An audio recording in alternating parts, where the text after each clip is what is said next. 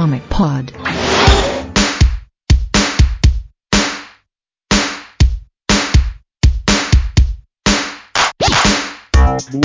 What's up, comiqueiros? Esse aqui é o Comic Pod número 119 e meio. Eu sou o Delfinho, o bigode que vos fala, e eu tô aqui com o Matheus Kajima. com o Gadi. canceroso. Com o Luiz. Saudações. Com o Fabi. Com o Brunão. Oi. Também com o Vlad. Fala. E estamos aqui para discutir um monte de assuntos que talvez tenham importância para você, talvez não. E tentar curar a tosse do Kajima para que ele possa cantar pra gente mais um sucesso do Bruno Mars. Já falei que se ele não cantar, ele vai ter que dançar, cara. Bruno Mars tem algum sucesso. Ele vai aí. cantar, ele vai cantar Thrasher. Ó, vamos lá, vamos começar com as notícias então. É, avisando que tem spoiler, a gente tá falando coisas que estão saindo dos Estados Unidos. E o primeiro, a primeira notícia é a volta do Conor Hawk na Terra 2. Completamente diferente. É, volta do Conor Rock entre aspas, né? Não, não, isso aí foi uma cagada editorial pra mim. É, eu diria que agora tem um cara chamado Conor Hawk na Terra 2. Acho que É, Pintaram o Conor Rock de branco, foi isso? Não, é, o É que aconteceu foi agora. o seguinte. O que aconteceu foi o seguinte. O James Robinson tinha um plano de na Terra 2 ele, ele fundir o, o Oliver Queen e o Roy Harper nesse personagem que seria o, o, o Red Arrow, tá? Ou o Arqueiro Vermelho, como chamam aqui. E o nome dele deveria ser Roy McQueen. Ele devia pegar várias, várias é, características dos dois. Então ele é meio parecido com o Roy, tem o cavanhaque do, do Oli, tem o braço prostético etc. E quando mudou o escritor, devido a algumas cagadas editoriais aí, que essa não foi a única, é, resolveram que ele seria o Conor Rock, porque não tem outro jeito de trazer o Conor Rock. Só que esse é um cara branco com braço prostético, basicamente, que não luta com Fu. Então ele não, não é o Conor Rock, cara. Não adianta colocar o nome dele, tá ligado? É Ele é militar? assim, velho. Ele é militar? Ele é militar. Parece. Nossa, Ele tá, ele tá no, no. É, não tem nada a ver o cu com as calças, cara. Eu acho que é isso que eles estão tentando fazer muito ultimamente, porque nem eles falaram que vão trazer o Wally West de volta, mas ele vai ser diferente. Tipo, vai ser tipo um outro personagem chamado Wally West, sabe? Que nem esse cara que é um outro personagem chamado Conor Hawk. Não, mas no caso, no caso do Wally eu não acho, cara. O caso do Wally eu acho que eles vão, vão adaptar, mas vão adaptar, assim, pra ele caber nos novos 52, porque o Wally, como era antigamente, não cabe de jeito nenhum. Mas eu acho que eles vão dar um jeito de, de manter o mais fiel possível ao personagem, não necessariamente a história do personagem, antes, mas mais Olha, fiel ao personagem. Não, mas o. Cara, o Brad é, não sei, algum dos dois falou que, que ele ia ser diferente e tal. Já. É, foi o, o Brett Butch que falou que ele ia ser diferente, cara. Mas o Brett Butch também é o cara que tá brigando na DC desde que os 952 saíram pra trazer o, o Wally de volta, tá ligado? Ele tá envolvido na fita. É Exatamente por isso que eu acho que eles vão ser os mais respeitosos possível, assim, porque o cara é fanzaço. Não sei se vocês lembram, é, uns uns dois anos atrás, ele fez um monte de, de redesign, mostrou coisas do pitch que ele tinha feito pra DC, que o Didi falou não, e o caralho. É, no dia que eles anunciaram, inclusive, foi todo mundo. Foi um monte de criador no Twitter do Brett Booth falar, porra, velho, eu queria saber o que você fez pra convencer o Didi, não sei o que, mimimi, assim, então eu acho que ele vai fazer o possível pra deixar o personagem reconhecível ainda. A questão do Conor Rock é completamente diferente. Estamparam o nome num personagem que, meu, É, ah, o que a gente percebe Cara, na Terra 2 é que a Terra 2, quando vinha, vinha com, com James Robinson, ele tava, ela tava num, num estilo de, de contar a história, uma coisa. E aí quando entrou o, o Tom Taylor, não que tenha piorado a história, mas sente um pouco mais a, a mão da DC e tu vê que a série mudou da água pro vinho. eu juro pra do vinho quando eu bati, o, eu Quando- bati quando- o olho no, no personagem, cara, eu imaginei, eu lembrei logo do daquele da arqueiro da Marvel, o Gabriel Arqueiro. O design dele está muito parecido com aquele que eles usaram parecido depois do mesmo, na filme. verdade. Não, cara, e assim, outro problema é que, tipo, o o conceito da Terra 2 foi pra bala, né, velho? É, A Terra pra- 2 é, era pra, tipo, é, abrigar personagens originários da Terra 2. O, o Conor Rock não é um personagem originário da Terra 2, nunca foi. Ah, o Batman com, cruza com o Homem-Hora e, e tudo também. Não, até aí tudo bem. É, é, porque assim, tradicionalmente existia um Batman na Terra 2, um Super-Homem, uma Mulher Maravilha, com as mesmas identidades civis do que na Terra 1 ou Terra Prime ou o que quer que seja que estão chamando. Mas o Conor Rock não, o Conor Rock ele é exclusivo da continuidade pós-crise, cara. Ele não tem o que tá fazendo misturado lá com o povo da, da Era de Ouro. E, e assim, é, outra cagada editorial que eu falei é que é, confundiram o Rex Tyler, que é o Homem-Hora, que é quem deveria estar dando as pílulas lá pro, pro novo Batman, com o Rex Mason, que é o Metamorfo. É, isso, isso eu percebi. Nossa, Como é que o é. Metamorfo tá fazendo pílula? É. Não, não tá, mas é. É, alguém, alguém foi lá na ficha de personagens da DC e colocou o primeiro Rex que achou, tá É, ligado? o letreiramento. Falaram Rex não- errado. Eu não Nossa, sei se foi o letreiramento que foi errado ou o, o próprio Tom Taylor que se. Que se Pô, mas isso é culpa do editor da revista, né? O cara tem que Eu- eu O perceber Rex. Tyler virou Rex Mason, é isso que eu entendi. Exatamente. Isso, isso, exato. E, e eu acho que a culpa é exclusivamente do editor, se você me perguntar. Eu acho que o, que o, o Tom Taylor escreveu certo e o editor corrigiu pra coisa errada. Porque perguntaram pro Tom Taylor esses dias e ele falou: Olha, eu gostaria de ter uma resposta sobre isso, mas eu não tenho. Não, mas ó, claramente está errado porque no volume, no número 2 do, do Terra 2, quando o, o, quando o Senhor Incrível chega à Terra 2 e, você, e ele percebe que não é a Terra dele, vê aquele monte de placa de propaganda, tem uma placa da, da Tyler. Tá errado, cara. Tá, tá, tá obviamente. Tá errado. São as pílulas Miraculo, velho. Não, não tem o que falar que é o, o Metamorfo. É o Certamente. menor e escreveu errado. Certamente Ah, vai ver que eu- vai, vai, vai ver. Vai, olha só, agora vão inventar. Ó, ó, minha, ó, vou dar um de renegado aqui, vou dar fazer te, a teoria. Tipo, as pílulas de Miraculo são, são compostas, tipo, são feitas quimicamente pelo Rex Mason e ele cria as fórmulas químicas com o seu corpo maravilhosamente químico e o Rex Tyler apenas comercializa. nossa, agora você foi longe. Ah, foi longe demais, assim. Ah, é, eu- é, empresa, né? Pra mim seria muito mais fácil a DC vir a público e dizer assim, ó, o balão tá errado, a gente vai refazer, na segunda impressão a gente vai mudar. É igual Mais fizeram fácil. Dura é quando eles multam o balão e não avisam você, que nem fizeram já várias vezes, né? é, igual fizeram com o Terry McGuinness, que apareceu como Tim Drake, Tim Drake em duas ou três edições que o Jeff Loeb escreveu um tempo atrás. É, mas o fato é que a Terra 2 tá virando a Terra pra personagens que não tem espaço na Terra 1, né? Então, acho que de repente foi por isso que o James Robson saiu também. Não, inclusive a, É a Legião dos Super-Heróis eu escutei falar porque eu não leio, mas aparentemente a Legião dos Super-Heróis agora tá no futuro da Terra 2. Nossa. Olha, olha, olha, aquele papo, aquele papo da Legião dos Super-Heróis, hein? É, tipo, a Legião dos Super-Heróis foi o, é o único, era, foi até o fim o único título que não foi afetado pelo reboot. Mas eu não sei, Até eu não fim. sei se a Legião saiu tem alguma coisa de Legião passando de A, a, Legi- a- a- a Legião parou, aí, tipo, a gente tem um título agora que é a é, Liga de Justiça 3000, que deve ter, a- a- deve ter alguma coisa da Legião se tocando lá, e se não tiver, a gente vai Sem conexão ter... nenhuma com a Legião. É, não, não tem conexão Não, mas nenhuma, então, né? não tem conexão nenhuma com a Legião, é, provavelmente não é a mesma, não é a mesma Não é o mesmo cronologia. futuro, Agora, é. até, agora até, até aí extrapolar para dizer que a Legião tá na, tá na Terra 2, cara, Não, isso, isso foi dito na página, meu filho. na Foi página, dito No gibi, da Legião dos Super-Heróis antes de ser cancelado. Estão querendo, tão querendo arrumar um jeito de encaixar a Legião, né? Onde ela não se encaixa. Não, pois é, e aí fode com uma porrada de coisa, velho. Tipo, dá um diabos VXS, cara. É, eu, eu, eu, não, eu não sei o que eles estão fazendo ali. Eu sei que a Terra 2 ela perdeu o, o sentido, mas mesmo assim ela não se tornou um gibi ruim ainda de ler. Não, não se tornou um gibi ruim, o gibi em si continua bem legal, é completamente diferente do que o Robson vinha fazendo, mas é, É, é, gibi. É Mas eu o conceito da Terra 2 foi pica, velho. Não, foi pro espaço, foi pro espaço. É, é o que nem eu falei pros caras, a gente pode vir, ver Terra 1 até a edição 16, que é o Robson, a última que o Robson desenha, como uma temporada de uma série escrita por um showrunner. Aí depois, quando começa a partir da 17 em diante, é como se fosse outro showrunner e muda tudo.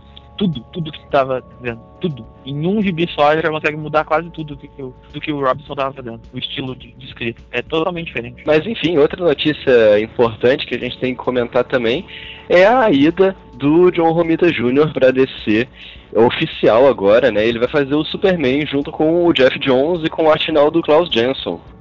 Vai ser um negócio arrasador isso aí, hein?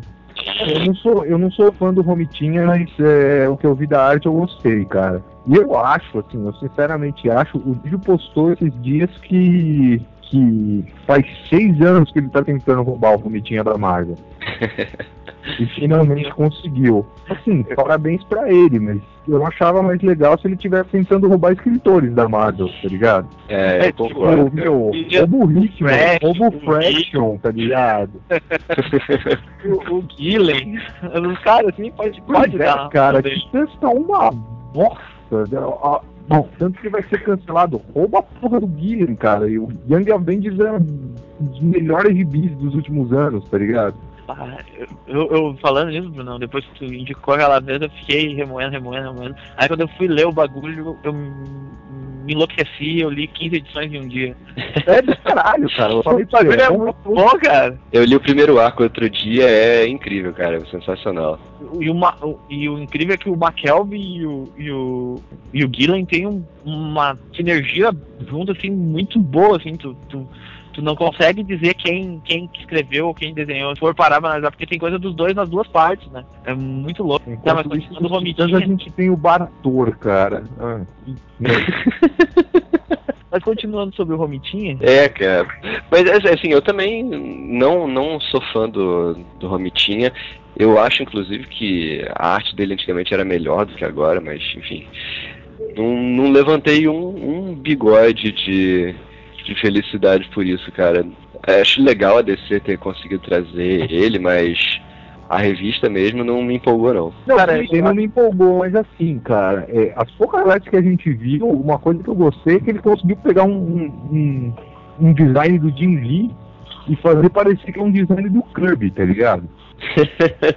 Então a gente tem que, que bater palma pelo menos pra esse ponto, assim. eu acho, eu acho que assim, ah, é, é interessante tu ver uma troca dessas, porque a última vez que a gente viu uma coisa tão grande assim, eu acho que foi quando o John Byrne veio pra descer pra escrever e desenhar o Superman também, né? O cara que era só Marvel e, e veio pra descer pra pegar o Superman. É, você tá começando me fazendo gostar da ideia, velho.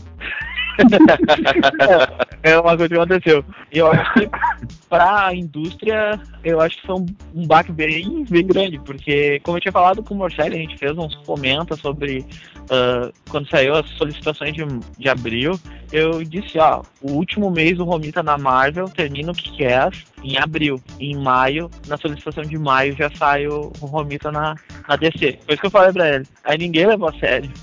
E aí o cara apareceu no, no blog do, da DC lá. É, eu tô, eu tô, eu tô aprendendo com o Oráculo Delfim.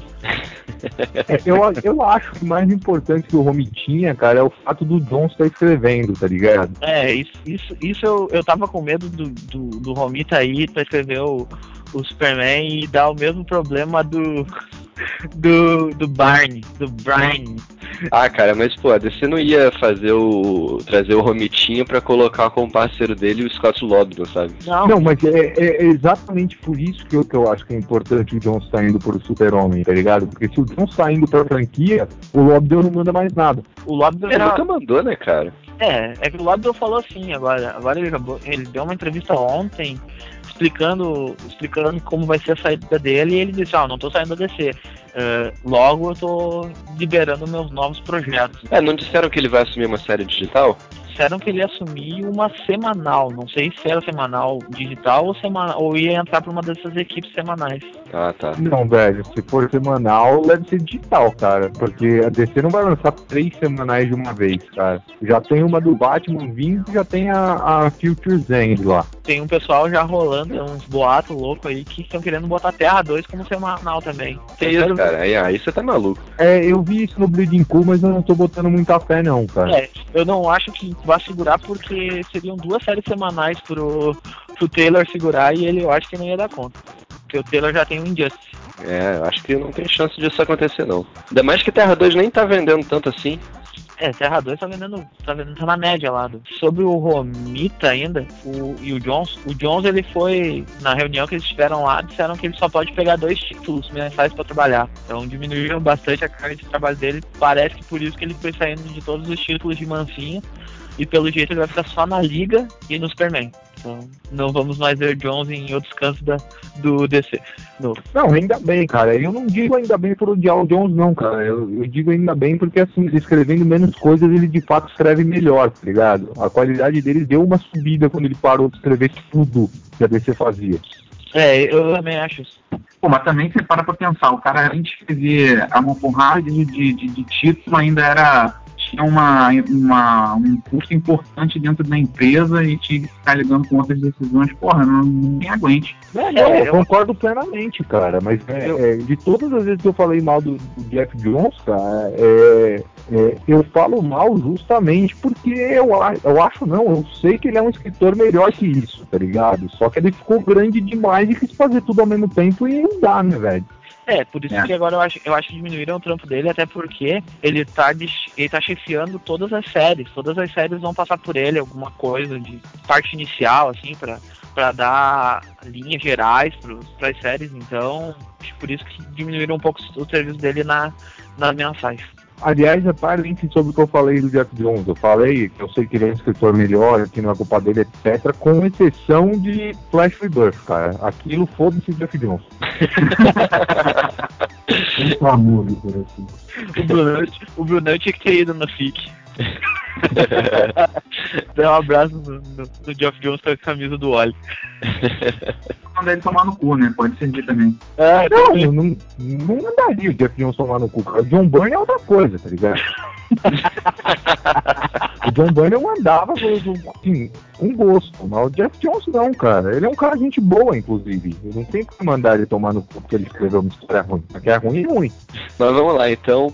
A gente tem que comentar, já saiu, a notícia já saiu há um tempinho, mas a gente ainda não falou dos cancelamentos que a DC anunciou, né, para os 952. Então a gente tem aí na lista de, de cortes o Esquadrão Suicida, o Stormwatch, a Liga da Justiça da América, os Novos Titãs, Asa Noturna e o Superman Unchained, né? Dessas daí, Acho que a Asa Noturna é o único que se justifica, né? Justifica por quê? Ah, por causa do final do Forever Evil, né? Não, é, Liga da Justiça da América, teoricamente, não vai ser cancelado. Vai ser É, vai mudar de nome, né? substituído por, por Liga da Justiça Unida, United, sei lá qual é que é, porque vai pro Canadá. É, Só. Liga da Justiça Blonde, que os caras estão chamando agora. Todo mundo é loiro na Liga da Justiça. Agora, o. Me surpreendeu os Novos Titãs serem cancelados. Tá lendo aquilo? Não, eu, eu li o início, mas. Assim, eu, tá, até onde eu li tava muito ruim, mas é, mesmo assim, cara, porque agora a DC não tem nenhum, nenhuma revista jovem mais, né? Ah, eles provavelmente vai- vão fazer um relançamento, cara, mas não me surpreendeu em nada, porque Jesus amado, velho. Me dói o fígado ver aquele gibi. Eu quero saber quem é que vai escrever. É isso que eu quero saber. Não, não, Não. sei, cara. É, se fosse por mim, eles colocavam o Charles Soule, que tá escrevendo é, Lanterna Vermelho e. e- e- Cara, o Charles É, Charles Superman. tá lançando sete revistas mensais. Não tem É, possível ele pegar isso. Ah, é só cancelarem outra aí, velho. Mas é assim, eu acho que ele é um cara bom que não tá, não tá com nada, tipo, importante na frente dele no momento, entendeu? O cara Dentro tá, de o cara quem tá- tá descer no momento, pra mim é ele. Se não, sei lá. O cara tá com Inumante, acho que é Inumante. Tá com Mulher Hulk, tá com ah, Thunderbolt, não é Thunderbolt? Acho que é. Aí na DC ele tá com Monstro do Pântano, Superman Under Woman, Lanterna Vermelho e ele tem mais um projeto na, Uni, na Unipress. Que isso, cara. Quem tava escrevendo no Stormwatch quando foi cancelado? Aham, Jim Starlin, cara. Falei que ia dar. Ah, então é, tá explicado porque foi cancelado, ok. É, cara, mas, pô, é uma pena esse cancelamento do Stormwatch, porque também é, é outro é uma nicho. pena DC continuar dando, dando títulos pro Tim Starlin. Sou só. Não, sim, mas tipo, é, é outro nicho que vai pro saco agora completamente, né? Que é, são os, os quadrinhos que vieram da Wildstorm, né? Não tem mais nenhum. Ah, cara, mas Stormwatch de boa, velho. É, dá um tiro na cabeça e acaba com o sofrimento daquele gibi, tá ligado? No começo eu até tava gostando do Stormwatch, mas quando parei de acompanhar. Não, mas ó, o começo era mediano, tá ligado? Sim, tava perto do que era do que era na Wildstorm. A questão é que deram para um editor que não, não entendeu, tá ligado? Ele não entendia sobre o que era o título, ele não entendia o que fazia o título funcionar. E a DC fez questão assim, Ah, do mesmo jeito que deram um Grifter pra um editor que não entendia, Voodoo pra um editor que não entendia, pra piorar, Não, cara, ainda é, era o favor Voodoo- de dar um kick no Hallmark logo no começo. Voodoo foi culpa do público, cara. Era um gibi bom. É, Voodoo tava legal, eu tava lendo. É, a execução era ótima, a arte era do caralho. É o público que não deu chance mesmo, velho. Voodoo não tem o que falar, tá ligado? Mas é, Stormwatch deram pra um cara que, que questão de transformar num título de super-herói dos anos 70, tá ligado? Fez questão de transformar em, sei lá, velho, Vingadores do Jim Shooter. E Vai ser uma bosta mesmo, porque é exatamente o oposto é, é, que alguém que vai atrás de um título com, dessa franquia quer. Então É aquele negócio, né? O Stormwatch tinha que ser o título de super-heróis mais de vanguarda ever, né? Pois é, exatamente. Em vez disso, resolveram fazer o mais school possível, tá ligado? Aí vão falar que a implicância é minha, mas é, se vocês procurarem nos, nos comic pods antigos, é, vocês vão achar eu falando isso, tá ligado? Quando eu vi que, que pararam de escrever porta e começaram a escrever porta de teleporte, eu falei, esse título vai pra vala. Mas eu acho que foi uma estratégia errada também da DC é, lançar esses títulos assim, como se fosse um universo separado, sabe? É, eles tinham que integrar, bota o personagem do, do, do Stormwatch na liga, sabe? Bota o Apollo, sei lá, mistura as coisas. Ah, então. É Então, eu- colocar o personagem da, da DC lá, né? Jogar um personagem lá, o outro. Aí tiraram, né? Então- Botaram o Marciano e tiraram ele depois.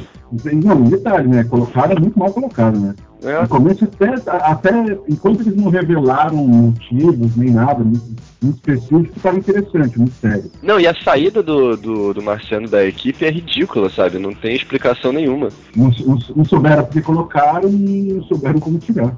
Eu acho que foi É, mas uma estratégia errada. Ô Vlad, você falou de Hum. integração da- dos universos, essa coisa e tal. Ah, é só você ver, o universo Wildstorm não é o primeiro universo a assumir. O universo, antes disso, o universo Milestone já foi embora.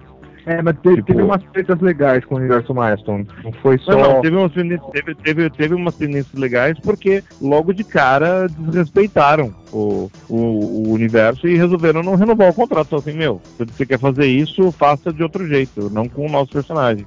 O, Ah, a né? Milestone? Sim. Muita coisa poderia ter sido feito de maneira melhor, ter, ter produzido bons resultados, mas infelizmente não foi.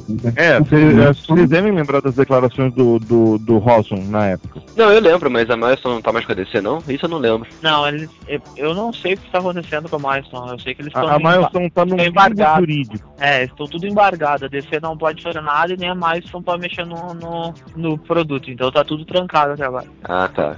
É, envolve também a morte do Danny McDuff. É, É, muito vez- rolo. É, tem, tem, tem briga judicial entre a família do Danny McDuff também com, por causa dos direitos. Então, de vez em quando sai alguma coisa no Bling Cool explicando como tá mais ou menos, algumas. eh, como tá o andamento. É, mas aí cada um fala uma coisa também, É. tá um furdunço do caralho a questão É. da Milestone. Até aí todo mundo ficou um, ficaram 20 anos falando um monte de coisa do Miracle Man e daí descobriram que Nick Anglo estava vivo, né? Daqui a pouco a gente vai descobrir que tem algum componente jurídico que ninguém viu dizendo que os direitos eram, eram claríssimos e a presidente jurídica foi só para só para enrolar o leitor, né? Não, o, que acontece é que, tipo, enquanto o Macduff estava vivo, já tinha uma briga jurídica. E aí, quando ele morreu, foi pacífica, né, cara?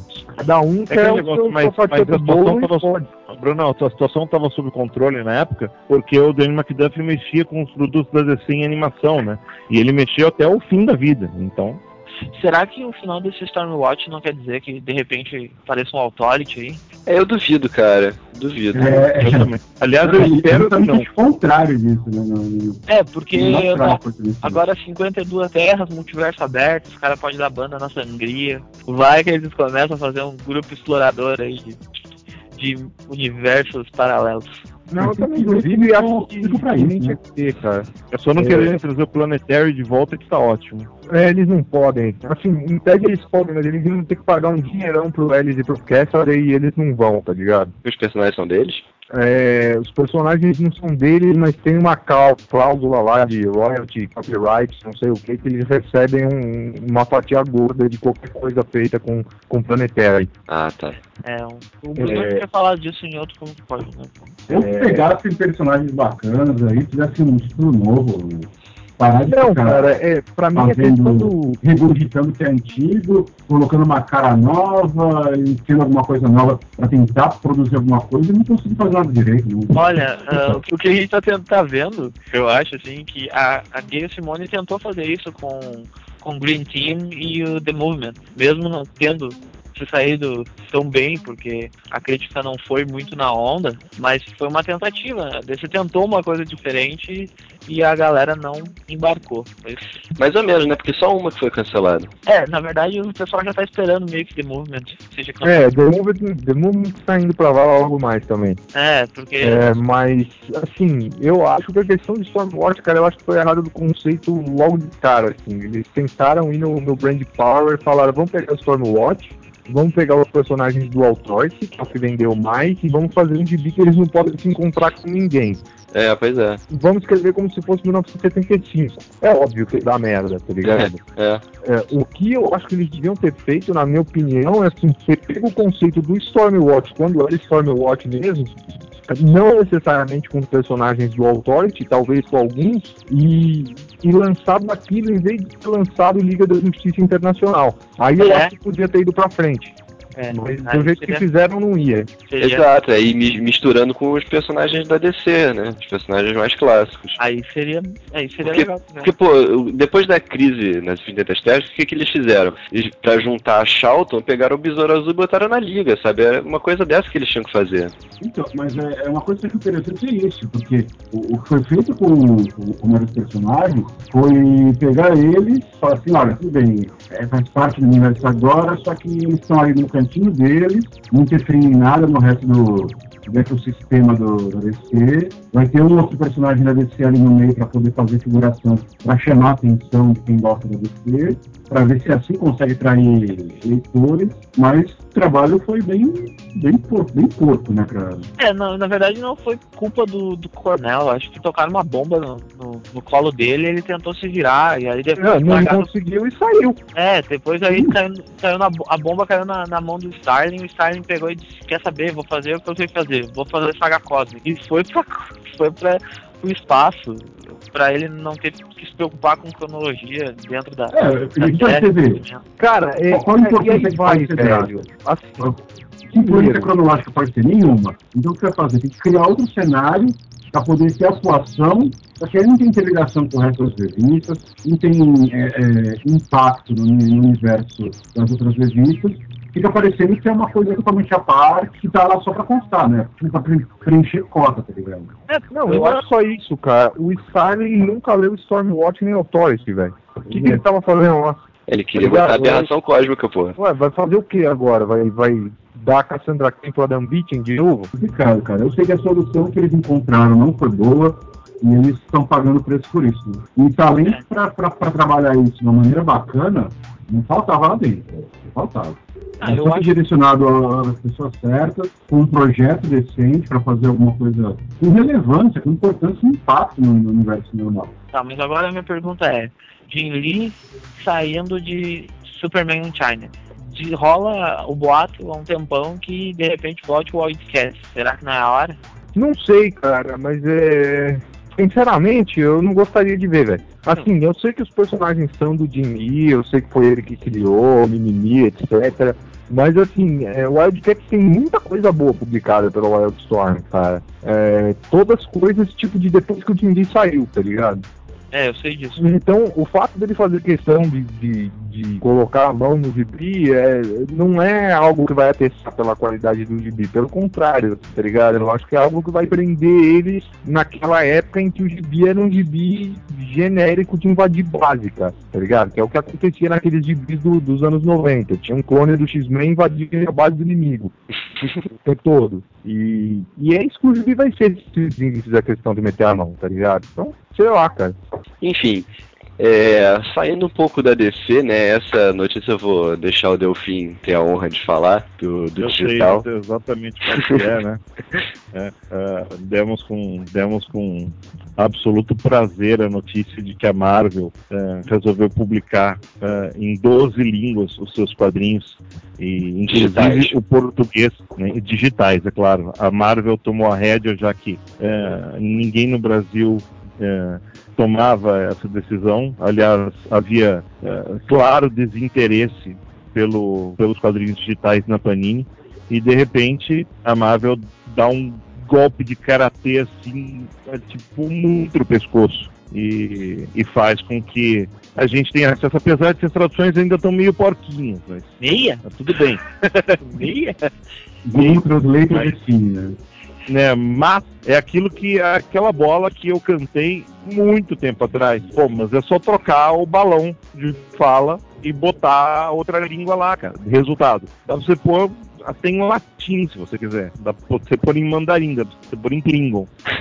e é isso, cara. A Marvel fez e acabou. Ah, pra a Panini ficar fora do jogo, basta agora dar tempo ao tempo, porque é aquela coisa. Já que a Marvel fez isso, por que, que ela daria o direito digital em português para a Panini agora, se ela tem condição de fazer? Porque a tradução porca a gente conserta, é só, é só chamar tradutores melhores, Só pegar tudo E vão ser- né? né? E vão ser simultâneas as edições com as edições gringas. Foi um golpe absurdo isso aí. É, mas é aquele negócio, sai uma edição lá, já sai em 12 línguas. 12 línguas é o princípio, ok? Muitas outras línguas vão, vão acontecer porque a Marvel não, não vende é, em vários países, de várias línguas. Então, tipo, como a internet é o território livre, daqui a pouco a gente vai ver quadrinhos de herói Marvel em países que a Marvel sequer era publicada. E esse Ah, público vai ter acesso. É uma dominação global bem bacana da, da Marvel, muito bem pensada. Marvel barra Disney barra eh, conglomerado muito bem estruturado, como o Mixology deve estar achando lindo também. Então, se você para pra pensar, né? é- Como isso é interessante para eles. Vai sair simultâneo, o controle é deles. Cada vez a proliferação de leituras digitais está maior. Hoje em dia a gente tem no mercado tablets que são baratos. Se você quiser usar para ler quadrinho, eles são bons. E acaba custando mais barato, de repente, você manter um, um tablet com quadrinhos sempre atualizados, do que ficar dependendo muitas vezes da distribuição atrasada, né? E inconstante de, que tem em cada país, né? Por exemplo, que a, que a Panini faz no Brasil, né? Pois é, é, é, é, esse descaso, sabe, já rola faz um tempo. A parte do bom trabalho editorial que a Panini é, vem desenvolvendo nos últimos anos, sabe? temos que admitir que o trabalho editorial melhorou consideravelmente. Né, em relação ao começo, eu lembro- vocês lembram as críticas editoriais que a gente fazia aqui? Isso melhorou muito, ok? Mas é a cegueira que me incomoda profundamente, sempre incomodou e agora tomaram. Sabe? Mas, mas E Delfim, aquela- eu, eu ouvi uma entrevista há pouco tempo atrás de um dos editores da Panini e ele estava dizendo so- sobre essa coisa do quadrinho digital. Ele estava falando que é, esse lance não estava bem especificado, não estava especificado em contrato, sabe? Se eles podiam ou não é, lançar Ah. digitalmente. Então isso estava sendo mas- visto juridicamente, sabe? Não, mas, mas, mas é o seguinte, é o seguinte. Desde que começaram a, a se publicar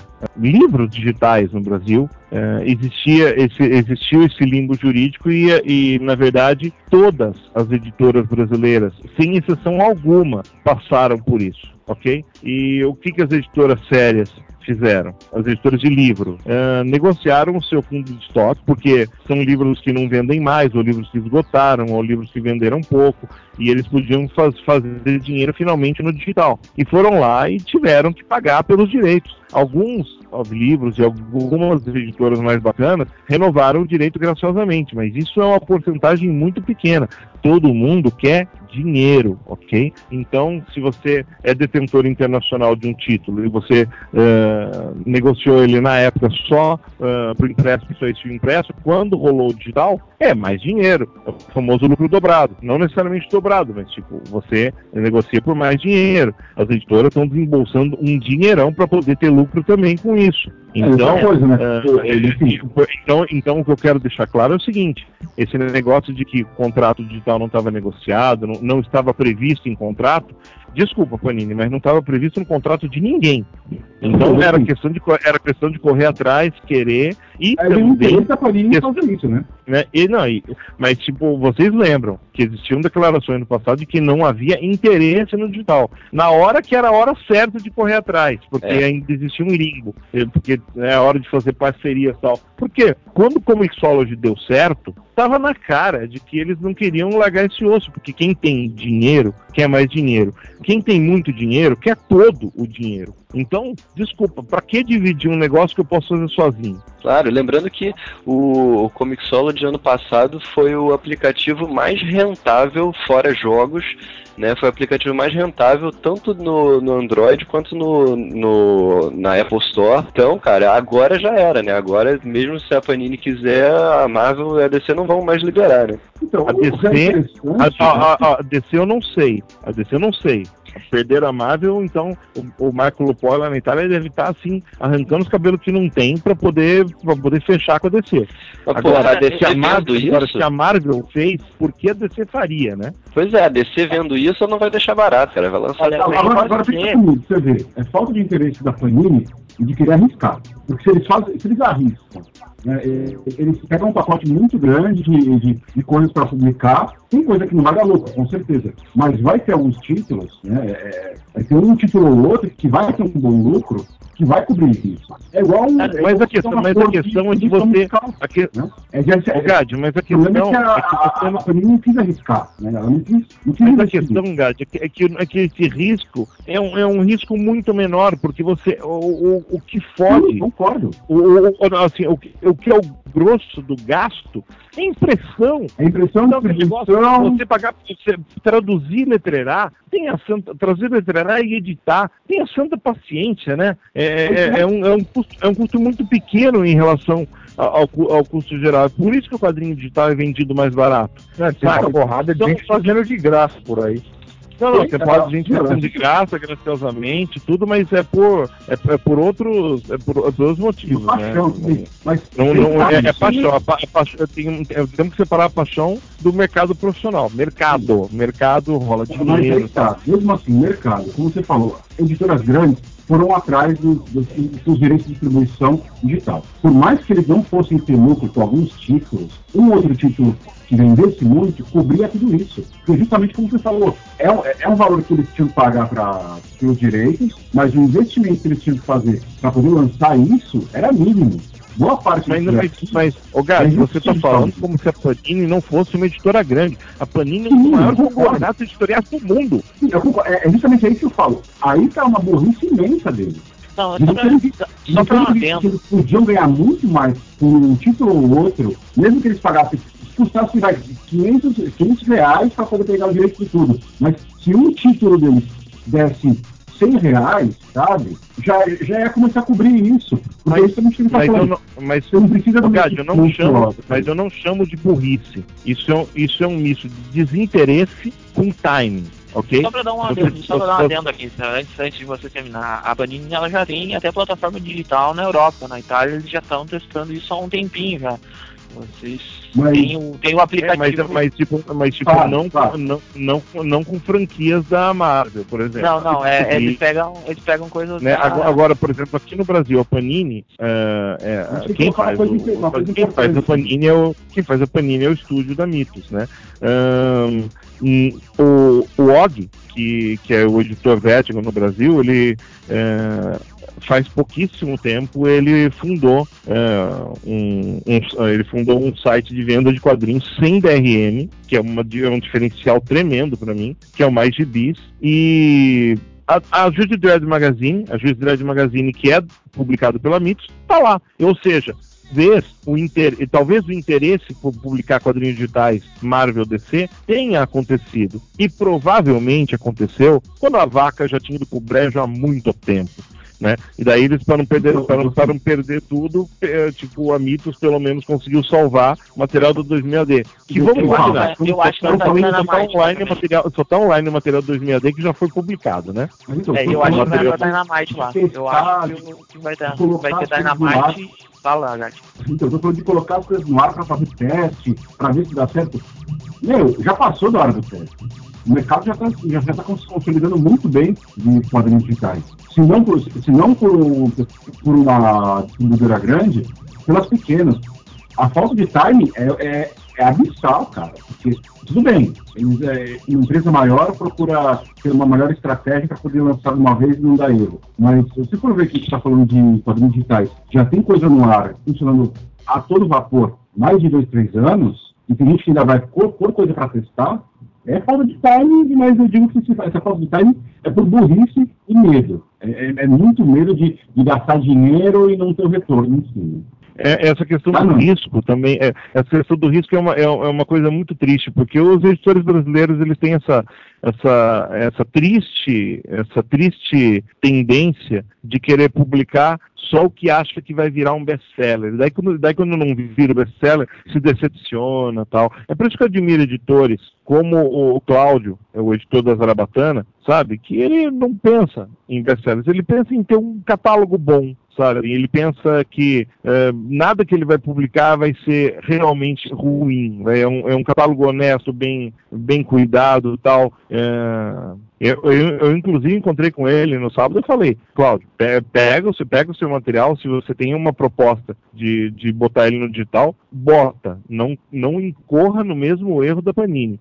Vamos ver se, vamos ver se novamente eu vou ser ignorado ou vou ser escutado. né? Aguarde o próximo capítulo desse desse embrólio Terra Zero que já acertou várias. Vamos, vamos ver. Acho que a questão é, é que a gente está ficando cada vez mais relevante e, o público percebe isso.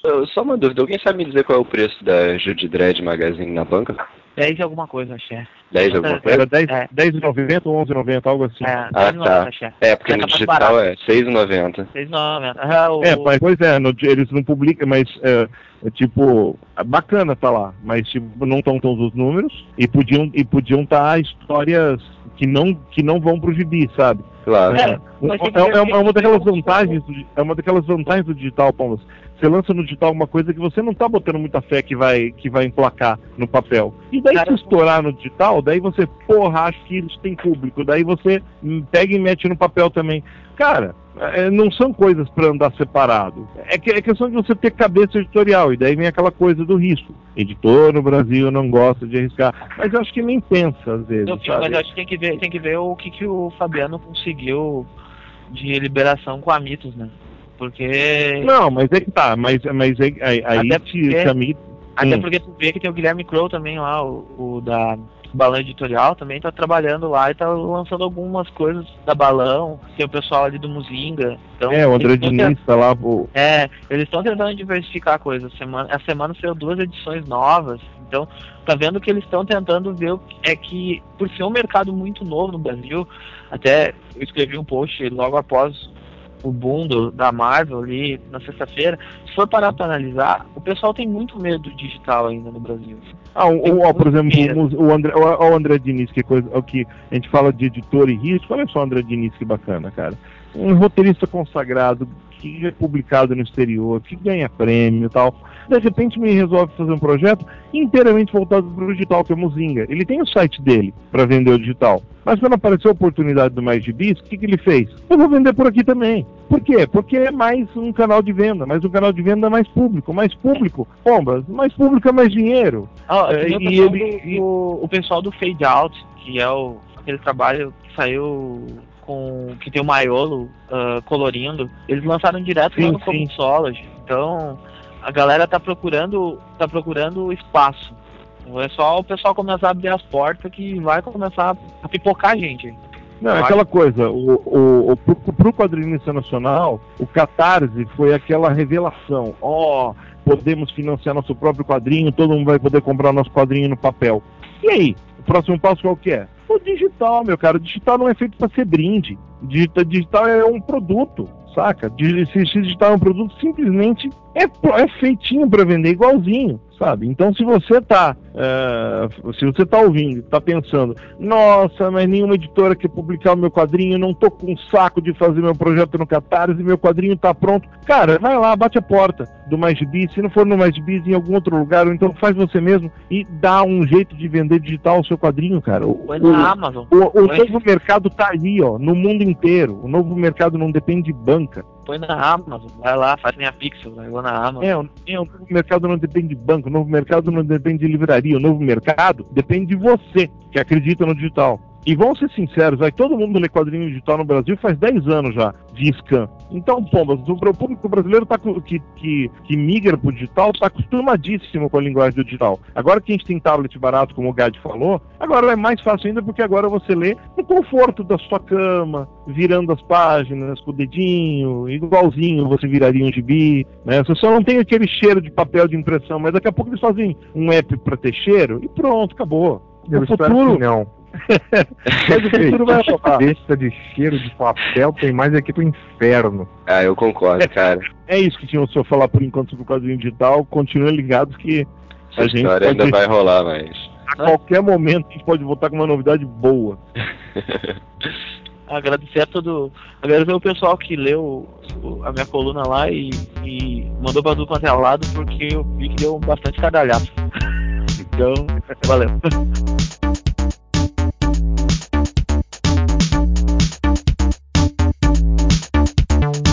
Só tenho uma recomendação a fazer. Série da HBO chamada True Detective. Quem não começou a assistir, olha, é do caralho a série. Como é que é? é True Detective? É tipo, através do detetive ou é detetive de verdade? True.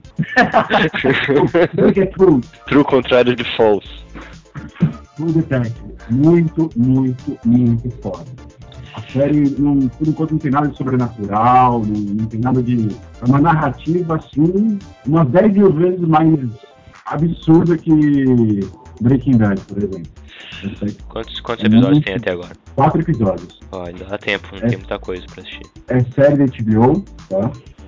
É... Ou seja, tem putaria. Não tem tanta, cara. Não tem tanta, acredite se quiser, não tem tanta. Não tem tanta em relação ao quê? Ao Game of Thrones ou em relação à TV normal? O Espartacus. Acho que não tem tanto em relação a Game of Thrones. Velho, não, é, na moral, eu vi pornôs com menos putaria que Espartaco já, cara. Mas é assim, sim. É uma coisa parte. Mas a, a série é muito foda. Tem o Matthew McConaughey, sabe? O, o povo contra a Larry Flint. Ah, não, não faço a menor ideia. É o, o Woody Harrison. O Matthew McConaughey é aquele do... Ela, se passa toda nos Estados Unidos e tal. Tem uns elementos bem bacanas de, de uns 80 lá. É muito boa, tem uma narrativa muito densa, bem construída. Os personagens são excelentes. A interpretação deles está de parabéns, é uma, uma série bacana. Para quem gosta de narrativa, de, de ver a evolução da história, tem uma fotografia bacana, tem uma, umas tomadas interessantes. Bem naquele é. tipo que Breaking Bad já melhorou bastante isso, né? Aquelas tomadas bem psicológicas, uma cena, a gente odeia isso, né? Uma cena, você fica dois, três segundos parada, mas no meio do, do, do, do diálogo que dá atenção certa. Muito bacana, muita atenção. A minha sugestão, minha recomendação. Alguém tem alguma recomendação de quadrinhos? Eu tenho, cara. É, eu recomendo Sex Criminals ou Criminosos Sexuais do Max Fraction pela Image atualmente, que é do caralho, cara. Ah, é, é aquela série nova?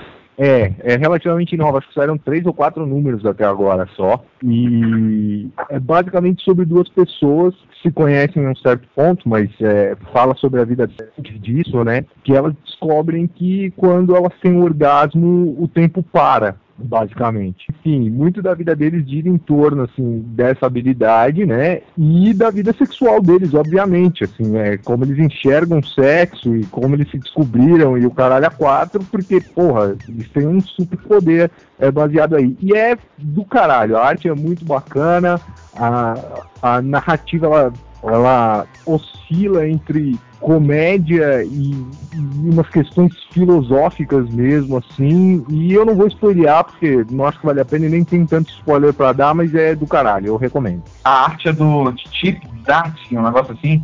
É, isso aí, a arte é do Chip Zdarsky. É, eu tava, tava vendo aqui o, os tumblers de padrinhos, eles estão falando muito bem dessa, dessa série.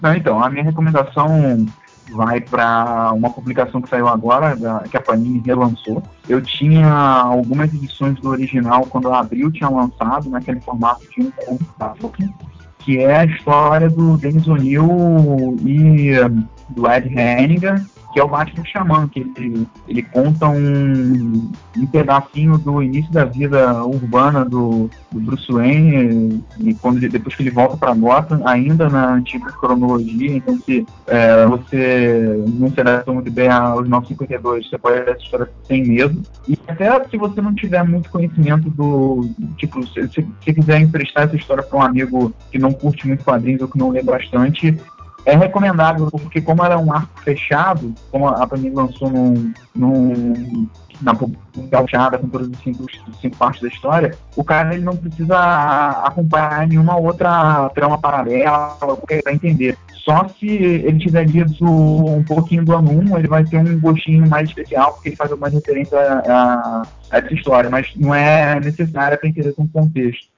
Então, assim, não é a melhor história do revisionismo. Eu cheguei a falar da minha coluna que estreou essa semana no site, todas as terças, a partir da semana. E não é a melhor história dele, mas ele explora bastante esse lado do, do, do Batman mais detetive, mais é, é, lenda urbana, que eu particularmente acho bem legal. Eu posso puxar aqui do Luiz já para fazer um jabá da minha coluna também. Vai. Que é a Terra Zero FC, que não é futebol clube. É, que eu falei sobre frequência global esse mês, do Warren Ellis. E todo, todo mês eu pretendo falar de uma case de ficção científica, seja ela uma coisa nova ou alguma coisa esquecida, antiga. É, mês que vem eu pretendo falar de uma HQ do Hickman também, que tá saindo pela Image, que não vou falar o nome aqui ainda. E além da minha coluna aí de frequência global, para quem não leu, eu recomendo também o volume 2 de Planetary, que a Panini publicou, acho que foi mês passado já. Então quem não comprou o volume 2. Delfim, faz a sua recomendação aí.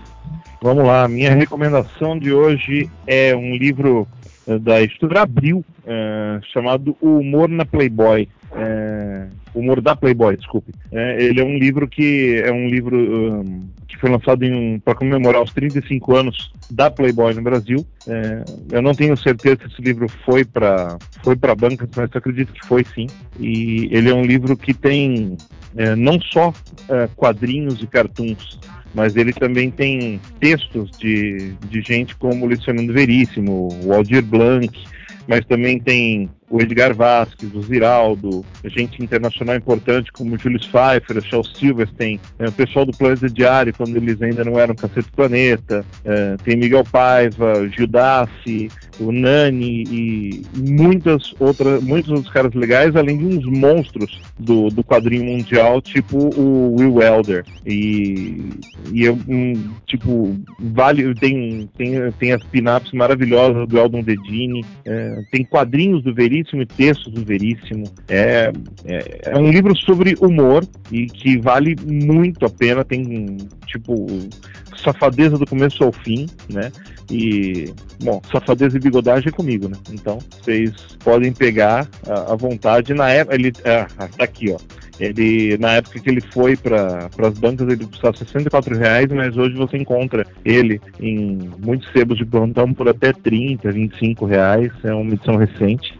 Então, corram atrás, que é bem bacana, bem bacana e um pouco fora da curva de você que só vê super-heróis. Se você quiser procurar super-herói aqui nesse livro, também tem, mas é óbvio que ele vai ser um pouco diferente daquilo que você está acostumado. Fábio. Ah, e já que, é pra, já que é pra fazer jabá, não percam, não percam que a qualquer momento pode estrear uma nova coluna no Terra Zero e eu não posso revelar quem é o autor ainda, mas o nome da coluna é Bigodagem, ok? Fábio, faz Não essa perca. Tá, minha recomendação é uma recomendação que demorou pra chegar, mas ela chegou e valeu a pena. No Black Friday eu comprei The Black Beetle, do Francisco Francavilla. E chegou só no final de janeiro. pra mim, isso quer dizer, de novembro até janeiro eu fiquei quase enlouquecendo, todo dia mandando e-mail, querendo saber onde tava a bosta, mas chegou. Uhum. Mas o que, eu vou dizer? É um, é um quadrinho no ar, assim, um- uma pegada bem legal, assim, do, do Francisco Francavilla, que desenha e escreve. Ele não é um quadrinho muito mainstream, ele saiu pela Dark Horse, mas o, boas, boa parte das coisas que a gente vê do Francavilla no Batman não são nada perto desse, dessa HQ aqui. Ele, ele experimenta muito, ele usa muitos tipos de tomada de câmera diferente, coisas assim. Tecnicamente é um quadrinho quase perfeito, para não dizer mais. A história dele é de um vigilante, o, o Black Beetle, que está caçando uma família de mafiosos italianos e tentando descobrir sobre uns ar- artefatos mágicos. Então, mistura ah, uma trama policial com misticismo e, e, e máfia, essas coisas todas. E, por incrível que pareça, saiu uma coisa muito, muito boa. Essa é a minha indicação. The Black Beetle, No Way Out, do Francisco Francavilla. E um adendo é que quem tem Twitter, siga o Twitter do Francisco Francavilla, que o cara posta umas imagens muito tristes. Muito, muito bom seguir ele, porque ele posta um bagulho muito louco. é, e ele tem um. Ele faz uns pôster de cinema para episódios de, de séries de TV que ele tá, que ele tá acompanhando. isso Assim, é bem legal. O cara é um baita profissional.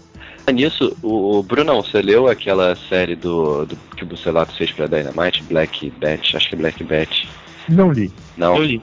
você leu? É, é bom, cara? É legal. Mas é legal ou é bom? como é que eu vou dizer? É tipo, ele, ele faz uma coisa totalmente diferente do que ele faz no, no Flash, entendeu? Uma coisa mais sombria. É, é bem, é bem policial a coisa assim. O cara é um cego que, que ele é tipo demolidor com a roupa do com a roupa do do Batman. É, a história é isso. E o cara é um vingador, mata a pessoa, dá tiro. É, eu acho, eu digo assim, compra a primeira edição e vê se tu gosta. Eu achei legal, eu, gost, eu gostei. É, a minha recomendação hoje, cara, eu tinha deixado, eu tinha deixado acumular aquelas edições do antes do Watchmen aqui em casa. E aí eu, eh, final do mês passado eu resolvi ler tudo. E assim, tem umas coisas fracas, tem umas coisas mais ou menos. Agora, uma coisa que se destaca das demais é, é o Minuteman do Darwin Cook, que eu achei bem legal, achei acima da média, assim né, onde ele constrói mais um, um, um plano de fundo mais elaborado para os Minutemen, né, que o, o Alan Moore tinha passado por alto, ele falou al- algumas situações e tal, mas não aprofundou muito, e o, o Darwin Cook aproveita tudo o que o Alan Moore escreveu e aprofunda as coisas ainda mais, dá motivações para as coisas, então ficou bem legal. O Darwin Cook, Darwin Cook é um cara que escreve muito bem, desenha muito bem também, então eu gostei pra caramba dessa edição e recomendo. E vocês podem ler a resenha aí no site que o Pablo fez.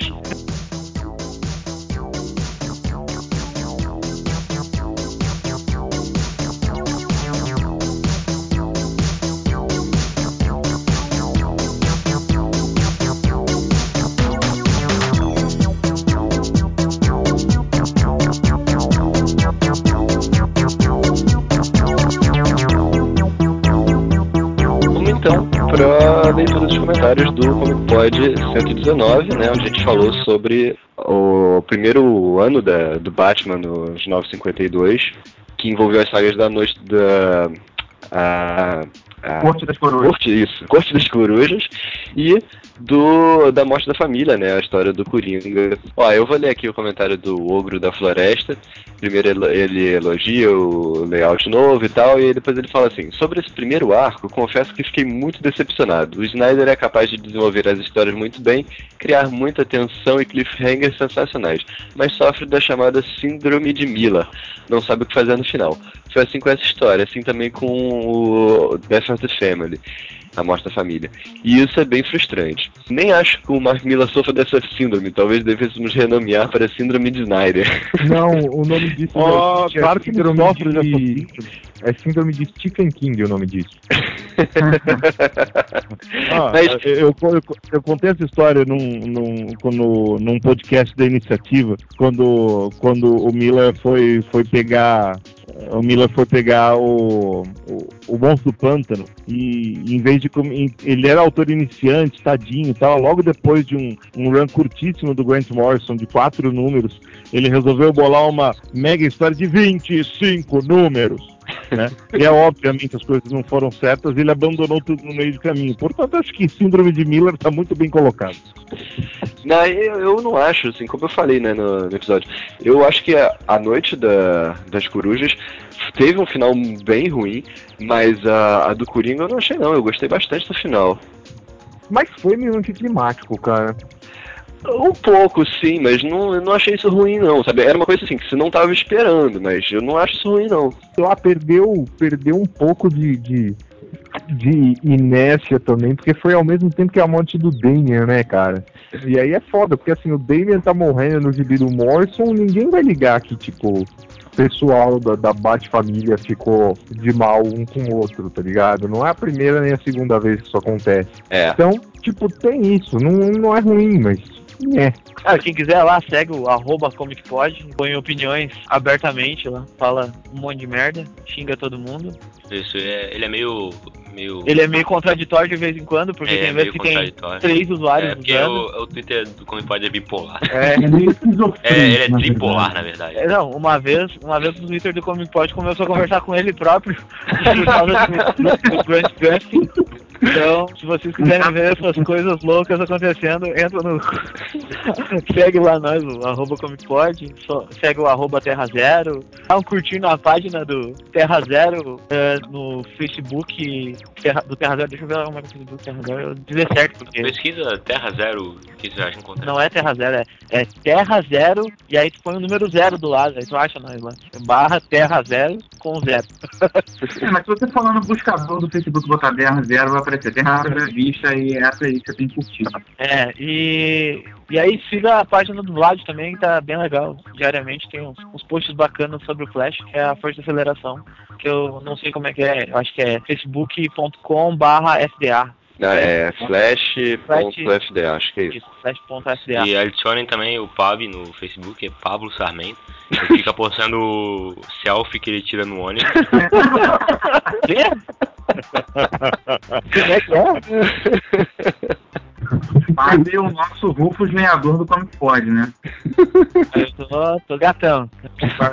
Você falou tudo isso pra ler o tweet e não leu, né, cara? Ah, tá meu tweet, né, cara? Os caras não deixaram. O arroba o Renan disse, ouvindo o Comic Pod ah, 119 e orando pelas almas dos, dos blasfemadores que não acreditam que o Batman era um super detetive aos 9 anos, a lá Scooby-Doo. Dessa vez ninguém chamou a gente de spoiler cast, então eu fiquei feliz. Não, mas teve um Não, cara que perguntou teve um- se tinha Teve spoiler. um, um garoto aí que perguntou se tinha spoiler. Eu respondi pra ele que não. É, aqui, tá aqui. Esse, esse episódio tem spoilers pra quem acompanha pela Panini do Brasil. E o Pablo respondeu. Pablo respondeu, Léo, falamos apenas do que foi lançado no Brasil. Todavia, Léo, se você estiver escutando essa resposta, você ouviu spoiler pra caralho. Paguei o preço. Não, mas esse Léo ele pergunta todo Comic Pod se tem spoiler. Ah, Todo sempre Comic tem Pod vem, spoiler. tem spoiler? É, cara, assim, o, o Dá padrão, um, um aviso, aviso Léo de spoiler, né? né, o padrão é ter spoiler. Quando não tem spoiler, a gente avisa. O contrário, o contrário do atual. Esse não vai ser tão legal, não vai ter spoiler, né? Não. Então eu vou ler aqui o comentário do Rafael. Ele falou: Tô gostando do que o Snyder vem fazendo com o Batman. Apesar da péssima conclusão da Noite das Corujas, as primeiras sete edições foram bem bacanas. A morte da família foi melhor que o arco anterior, mesmo com a massa veice do Coringa sem rosto. O arco mostrou muito bem toda a loucura e paixão do Coringa e como ele sempre conseguiu tirar o Batman de sua zona de conforto. Se vocês conseguirem fazer Comic Pós 952, queria que fizessem do Flash, principalmente com a participação do Brunão. Agora, tem alguma chance do Comic pode voltar a ser semanal? 12 por ano é muito pouco para a qualidade de vocês. Não, não tem nenhuma chance aí. Cara, tem uma chance que é a mesma dos seus átomos todos entrarem em choque e causarem uma explosão nuclear e destruírem o planeta inteiro. Olha, tem uma chance. Na, na verdade, tipo, você um pode ouvir semanalmente como que pode. É só você pegar no iTunes e você escolhe um aleatório quando não tiver como que pode ouve. Todo ano você vai ouvir. Se é inédito ou não, não importa, porque somos muito atuais. É, falando, não, eu tem- acho que, falando eu acho aí, que uma maneira. chance é, de- uma atualizar, então eu não sei como é que tá essa bosta. Não, existe uma chance, Rafael. A chance é alguém com dinheiro nos contratar pra fazer o Comic Pod semanal, aí ele vira Ah. até diário. Tá? É verdade, cara. Pode até lançar dois por dia. bons, bons Com o foi, né? pop é, de boa tá complicado estamos, pra né? gente. É, Olha, com, com o devido investimento, o CoinPod fica diário, todo mundo com um microfone de primeiríssima qualidade, edição de som da mais, da mais refinada, é só E se pagar bem, o Delfim até elogia o Dan Vado. Será? ele perguntou de Comic Pod do Flash, vai ter esse ano ou não? Vai rolar. Não, não só do Flash, mas assim, vai juntar umas séries aí do 952 e vai falar assim. Não, é, eu sei, quando- eu não sabia do Flash especificamente. Ele perguntou de mim, então como vai ter um do Flash, eu estarei no do Flash. Tá? É, Rafael, eu estarei, mas é, já aviso pro Rafael e, e, e para quem mais quiser ouvir, é, se vocês estiverem esperando é, que eu vá no Comic Pod do Flash dos 952 para xingar meio mundo e falar que tinha que ser o Wally, etc., é, já nem escutem, porque eu de fato gosto do Flash dos 952 bastante. Então, assim, tirem o cavalo da chuva. Só xingo o Jeff Jones porque é ruim mesmo. Não, ah, é só pra aproveitar o gancho que a gente tava falando de como pode no futuro e dos 952, eu ler o, o comentário aqui do Thales Eduardo, que disse o seguinte: é, Galera Terra Zero, vocês estão de parabéns com a reformulação do site. Espero muito sucesso neste ano e que continue no site mais completo para final de plantão. Aliás, o arco do Batman nesse momento não foi comentado por vocês. Vocês pretendem fazer um especial sobre o ano zero no futuro próximo? E aí? Ano que vem. não Muito próximo. Ano que vem, cara. É o ano próximo. Ano que vem, assim, ó, é ano que vem se a gente não tiver 12, 12 já tiver fechado 12 programas, se não, só no outro. Mas esse ano vai ter tanto Batman que vocês nem vão querer mais Batman. É verdade, vai ser tipo os, os podcasts que o mais vai citar. O podcast épico vai ser o podcast 120. Galera, venha é. por 120 que o bagulho vai ser muito doido. Já vou avisando desde agora. É, eu, aliás, assim, Aliás, eu, aliás, é, é, um- teve um número que passou batido, mas só que só quem, só quem for atento ao, ao índice do site percebeu. Mas somando todos os podcasts que nós já gravamos, incluindo os meios e tal, nós chegamos a 200 podcasts, cara. Eu acho que não, cara. Será acho que que não? é quase 200, porque nessa categoria do Comic Pod tem alguns posts que não são podcast. Ó, então, então melhor ainda, se não chegou, algum, alguém aí que está ouvindo esse, esse podcast, vai lá, faça as contas, conta direitinho quanto são um por um, e a gente vai saber quantos faltam pro 200. manda um pirulito zorro pra você, é só você Eu- mandar o endereço. Eu acho Mas a gente que tá a 3 pontos para mais ou para menos do episódio 200. Para mais Chegou a hora de eu ler o comentário do Rei Não. Secreta. Não, não, o Você vai- vai- vai- o o Olha só, e eu sei que vocês vão ficar aí ouvindo, porque logo depois o Kajima vai cantar um Bruno Mars. Não, é, você vai ler mesmo, Delfim? Ué, posso? Não, pode, mas se você for ler mesmo, eu vou ali mijar. Ah, então, Já, então vai, vai vai lá mijar enquanto eu leio e você não vai Eu- perder eu- eu- absolutamente deixa eu nada. o Daniel Emílio primeiro, vai. eu Daniel É, eu vou, eu vou continuar. Então é agora, é hora. é, Você, querido ouvinte, que não quiser ouvir o desafio, vocês Calma, se lembram que um tempo atrás eu fiz um Deixa eu desafio. ler o primeiro. Toma aí, Delfim. Ah, Cabeção, Vai ler Só primeiro, vai, com vai. bigode agora você fica se achando? Então tá, comentário do Daniel vamos. Emílio. Vamos, vamos eternizar esse momento. Comentário do Daniel Emílio. Olha, eu gosto bastante do Batman do Snyder. Sua missão era mais ingrata dos 952, que era reintroduzir Batman sem mexer na cronologia. E fez como uma competência que nenhum outro escritor conseguiria. Neil Morrison, de Action Comics que eu gosto, mas era muito complicada. Neil Jones, isso ali me desceu demais. Como disseram, ele foi muito, muito feliz ao pegar vários elementos das várias mídias do Batman e utilizar muito bem é, se utilizaram muito bem. Os finais também não acho ruins, apesar de não serem memoráveis. Inclusive, assim como Morcelli, eu reli Death de Family recentemente e a história é bem legal sim. Acho que essas polêmicas todas são culpa da DC.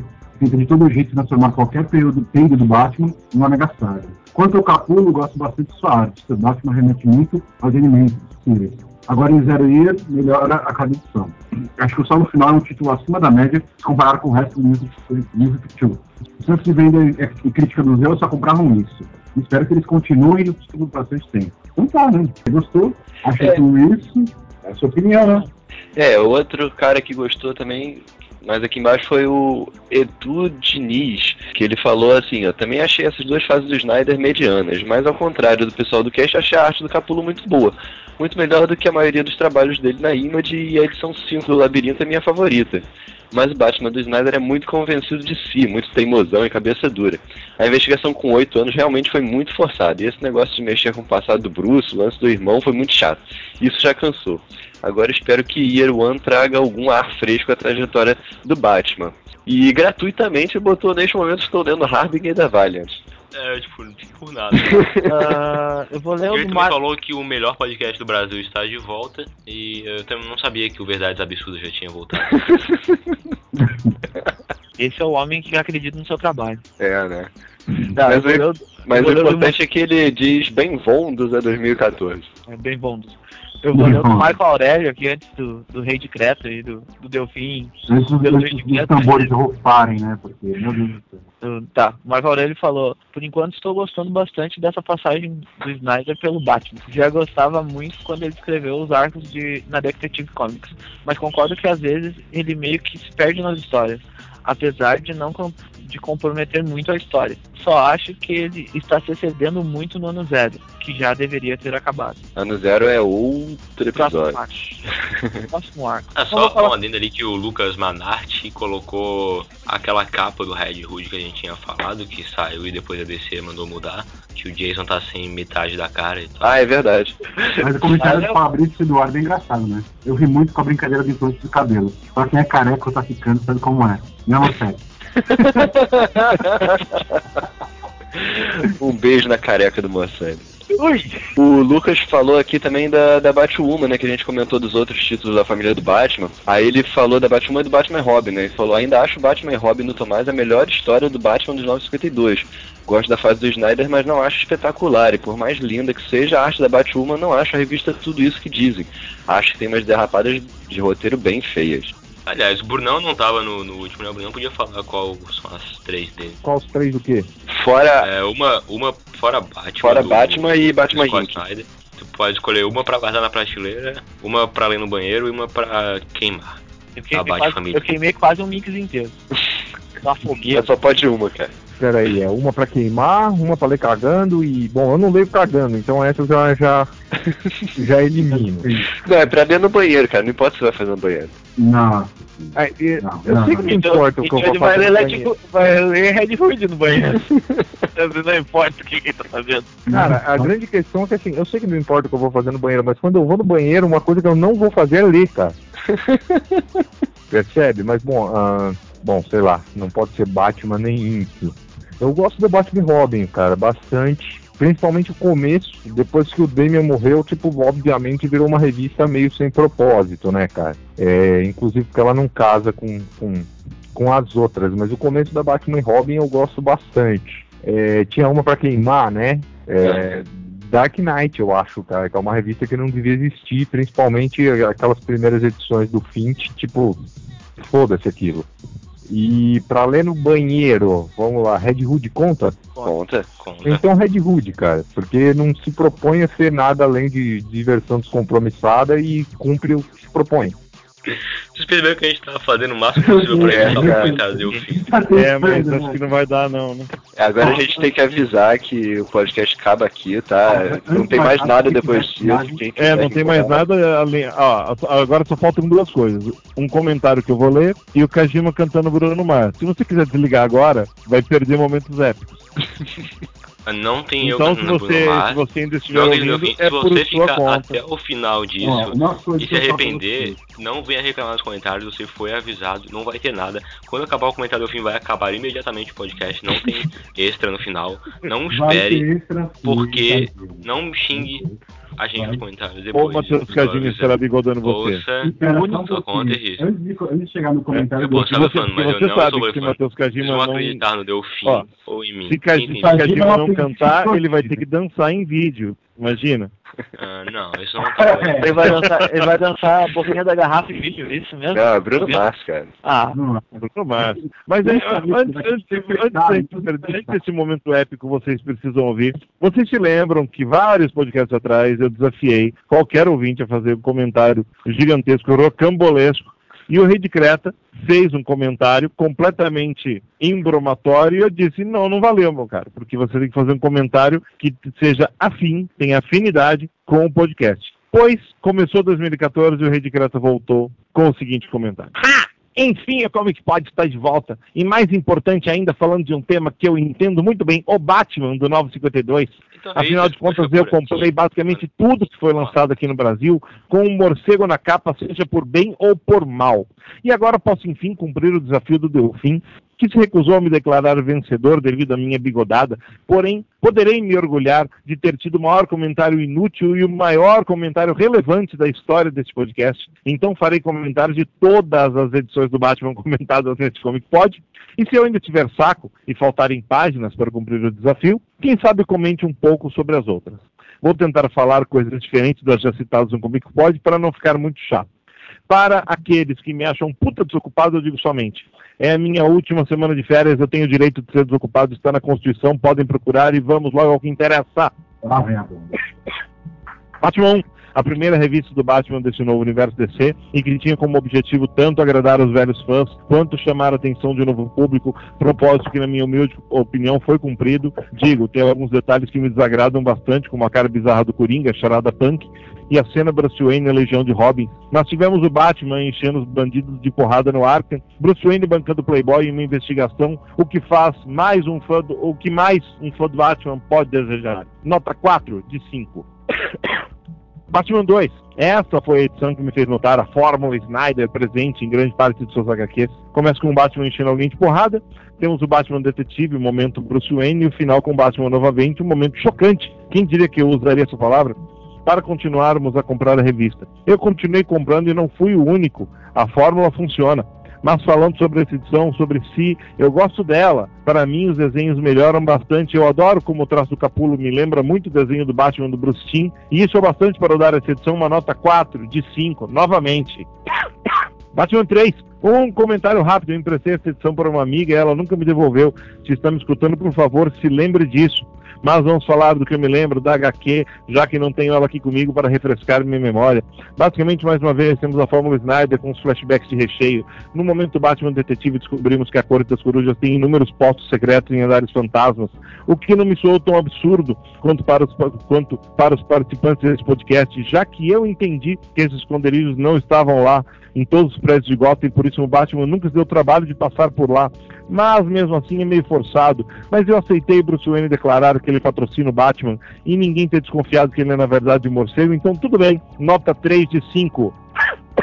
Batman 4. Fórmula Snyder, mas é curioso como mesmo relendo as edições aqui, ela não se torna cansativa. Bem, sabemos que o Batman não acredita na corte porque ele investigou quando pequeno e não descobriu nada. Sim, eu não achei algo necessário. Por mim, ele simplesmente afirmar por Dick que não acredita na corte pelo mesmo motivo que não acreditava na fada dos dentes seria bastante. Porém, não achei algo ruim. Achei interessante a ideia de que isso teria gerado no Bruce um certo trauma, como se esse primeiro fracasso do Bruce teria sido que mudou o Batman detetive e esse caso deveria ser algo intocado. Mas essa faceta não é explorada e por isso dou a essa edição mais um 3 de 5. Batman 5. a minha predileta, eu realmente gostei dessa edição. Sei que a ideia de você obrigar o leitor a girar a HQ não é nova, mas me lembro da primeira vez que eu li eh, e como no momento eu achei a ideia interessante e divertida. Por sinal, uma coisa que eu não vi ninguém comentar é que se você tentar ler essa edição sempre na ordem correta, da esquerda para a direita, você fica preso na HQ em um loop, como se o leitor, ao, ao tentar ser racional, fica preso junto com o Batman na HQ. O idiota que releu a mesma página três vezes antes de se tocar. O... Mas tem algo no final que me irrita muito. O Garra enfia literalmente uma espada na barriga do Batman na edição seguinte, ele se cura magicamente. Beleza, o Batman é foda. Mas eu acho que uma noite não é bastante para você se curar de uma espada no estômago. Somente para deduzir que na verdade foi um ferimento superficial, uma faca, não foi uma espada atravessando o corpo do herói, mas que devido à insanidade do morcego foi vista dessa forma. De qualquer forma, gostei muito e dou um 4 de 5. Batman 6. Batman então consegue fugir do labirinto e a corte acorda seu exército. Essa edição evidencia, muito bem o maior problema desse arco. Ele é enrolado demais. Diga, essa edição é boa divertida, mas se vamos analisar, ele avançou muito pouco a história. Eu gosto da ideia da Corte das Corujas, mas 11 edições falando somente sobre elas me cansou e foi nessa edição que comecei a notar esse triste aspecto e por isso vou dar um 2 de 5. Batman 7. O início do morcego, que deu inspiração ao Bruce, de se tornar Batman sendo devorado por uma coruja, foi legal. Mas vamos, mas vemos mais um pouco de Harper Hall e a história volta com uma edição com bom ritmo e que avança bem a história até que enfim nos dadas certas explicações. Temos até um plot twist revelando que Dick Grayson deveria ser, ter sido um garra. Céus, que não é péssimo nome, péssimo nome. Não vou negar essa edição compensa a última que me decepcionou bastante sobre o Bate-Dentista. Acho que foi uma referência ao meme da internet do Batman dando um tapa na cara do Robin. Eu, pelo menos, vi como uma piada e por isso acabei aceitando a cena. Nota 4 de 5. Batman 8. E se inicia a batalha por Gotham, em uma edição que é basicamente ação e porradaria. Não que isso seja ruim, eu gosto de vez em quando, quando comprar uma edição que seja somente porrada. Se não gostasse, eu leria quadrinhos cults iranianos, que poucas pessoas conhecem e as poucas pessoas que conhecem odeiam, mas dizem que gostam para parecer inteligentes. Mas voltando à edição, não há muito a ser dito, além de que eu gostei do clima de perseguição da edição e do Morcego de Ferro. 3 de 5 é uma nota mais do que justa. Batman 9. E a batalha continua com mais porradaria. Ok, aqui eu acho que o Snyder perde a mão. Eu ainda não entendi como o plano do Batman de deter os garras deu certo. Esse plot de irmão do Bruce é desnecessário. E mais uma vez eu sinto que essa edição me pareceu muito enrolada, podendo ser anexado em alguma outra. E é por essas e outras que eu dou um 2 de 5. Batman 10, sério mesmo que trocaram a corte das corujas por uma trama confusa e nem um pouco interessante sobre o suposto irmão perdido do Bruce Wayne? tá ok, vamos lá. Para ser justo com o Snyder, eu realmente gostei do começo com o Batman falando aquela velha rica maligna, maligna, não me perguntem o porquê, mas algo naquela cena realmente me interessou. E francamente, poderia ter acabado aí. A corte foi derrotada por enquanto e o Batman aparece com uma importante lição que Gotham é mais velha do que ele, blá blá blá. E com o que disse, o poste do N perdido não é interessante. Nós sabemos que não é verdade, que a DC não iria aprovar uma mudança dessa no passado do Batman, então não existe suspense algum. Nota 3 de 5, somente por causa da cena inicial dos desenhos que eu realmente gosto. Batman 11. E para finalizar, mal vamos fazer que o confronto final seja um imenso e chato monólogo que no final não diz nada. Ok, a conversa do Dick e o Bruce no final foi boa, mas mesmo assim todo o resto da edição foi tão inhé para uma história que eu estava gostando bastante. Um belo balde de água fria em nossas cabeças, nota 2,5. Sobre o arco em si, eu gostei, tem seus defeitos, e não são poucos, mas eu gostei. E compraria um encadernado no total, acho que merece um 3 de 5. Aquela história do Batman que diverte, que eu vou reler algumas vezes em momentos de tédio, mas não é nenhum clássico. Batman 12. E pela primeira vez temos uma HQ do Batman que não é estrelado pelo mesmo. Harper Hall é uma personagem interessante. A história é bem escrita, mas mesmo assim não era exatamente o que eu procurava quando comprei reviews do Batman. Acho que poderiam dividir essa edição e colocar como um extra, sei lá, não me arrependo de ter comprado, mas não tenho vontade de reler. 3 de 5, Batman 0. O curioso sobre essa edição é que eu gostei muito mais da parte dos Robins do que do Batman. As edições 0 supostamente serviriam para explicar o passado dos heróis super-heróis do 952. E a história do Batman, por mais que novamente seja bem escrita e boa, me pareceu perdida nessa proposta. É uma história sem final e sem propósito. Já a parte dos Robins demonstra bem a personalidade de cada um e os motivos que os levaram a fazer curso preparatório de seis meses do Batman. Por sinal, sobre isso eu até tinha criado um esquema para explicar como o Batman teve tantos Robins em tão pouco tempo. Criei nas férias de julho, meu direito de desocupação estava válido, mas vou deixar isso para um outro comentário. Batman, morte da família. Nesse caso eu não vou comentar cada edição, cada edição singularmente, porque eu tive a mesma sensação em todas e seria desnecessário repetir todas as vezes. Eu realmente adorei essa história, por ser mais curta, não teve toda a enrolação insuportável da Noite das Corujas. Eu adorei como a relação do Batman e do Coringa foi tratada e adorei o clima de terror feito nas HQs. A cena onde o Coringa invade o QG de polícia e somente vemos a expressão de medo do Gordon e o som do Coringa matando todo mundo foi genial. Isso sem contar as referências de histórias clássicas do Coringa, histórias do Coringa conversando com outros grandes vilões de Gotham. Tudo que um fã do Batman como eu precisa para ser feliz. As únicas coisas que eu tenho a reclamar sobre esse arco que para mim seria a mesma coisa se o Coringa não tivesse arrancado o rosto, o que tira um pouco do impacto do ato dele e que no final o palhaço não deixa nenhuma marca física permanente em nenhum dos membros da Bat-família. Diga, ele poderia ter cegado o Alfred, ter arrancado o pinto do Robin fora, enfiado a faca na cara de todo mundo, porque não fez nada e somente ficou no terror psicológico. Mas, convenhamos, em um mundo onde existem revistas como a da Mulher Gato, essas serem minhas únicas reclamações, tá melhor do que ótimo. E esse foi o meu comentário gigantesco. Enfim, eu posso descansar em paz, sabendo que eu cumpri com o desafio do Delfim. Provavelmente um monte de gente me odeia, porque eu obriguei eles a ouvirem meus comentários gigantescos duas vezes, ou então obriguei eles a, obriguei a eles pularem cinco minutos do podcast. Mas se eu não consigo bigodar o Delfim, posso pelo menos fazer uma mini bigodada nos ouvintes. Até o próximo desafio na mesma bate-hora, no mesmo bate-canal. Aleluia! Tentei fazer vinheta de tosse, mas não deu certo. Uh, uh, tinha, tinha, um, tinha um telejornal antigamente, na Record, que chamava Jornal da Tosse. os caras eram, eram todos uns velhos assim, lendo notícias, né? E eles liam notícias compridas tal, e eles não aguentavam ler notícias até o fim e começavam a tossir. Né? Então, essas tosses todas foram uma homenagem a Elion Saldo e companhia dela, que apresentavam o antigo Jornal da Record na hora do almoço quando a Record não pertencia ao Edir Macedo, até meu comentário sobre o comentário vale uma tosse. Tussam vocês também, tussam, tussam, tussam. Quando vocês ouvirem um comentário comprido, basta tossir. A gente vai entender o recado. Delfim, ele ganhou ou não ganhou, cara? Ele ganhou. Ganhou? O que, que ele ganhou? Ele ganhou. O que, que ele ganhou? O que, que era? Como que ele ia ganhar? Você disse que ia dar um prêmio surpresa. É o Ah, Creta então o ele ganhou, ele ganhou? Olha o seguinte, Rede Creta, preste atenção. Todos os outros ouvintes não importam agora, agora a Rede Creta. Para A você rede que Creta. agora, conseguiu por produzir rede isso, você deve se identificar nos comentários do próximo Comic Pod, que, em si- que por si só já é um presente para todo mundo. Hum? Não perca.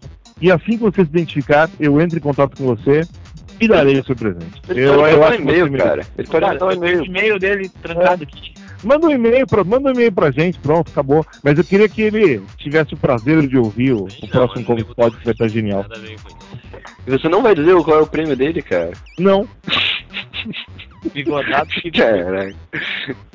Mas ganhou. bigodagem se paga. Então tá, né?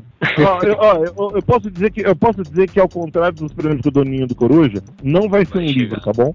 Olha aí, cara. De Vai ser- hora. Não vai ser, não vai ser um livro, vai ser algo muito especial. Vai ser Ah, uma falando coisa. sério, vai ser algo. Não, não, não, vai ser muito especial, é sério. Vai, vai ser uma coisa imaterial.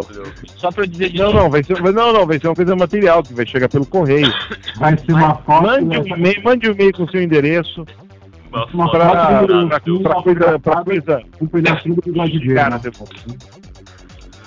E Só pra dizer uma, uma coisa aqui, deixa eu falar uma coisa. Mais uma vez eu acertei. Harper Hole é a nova asa noturna.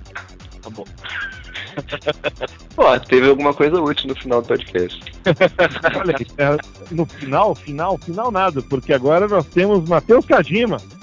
Palmas pra ele. Ah, viado!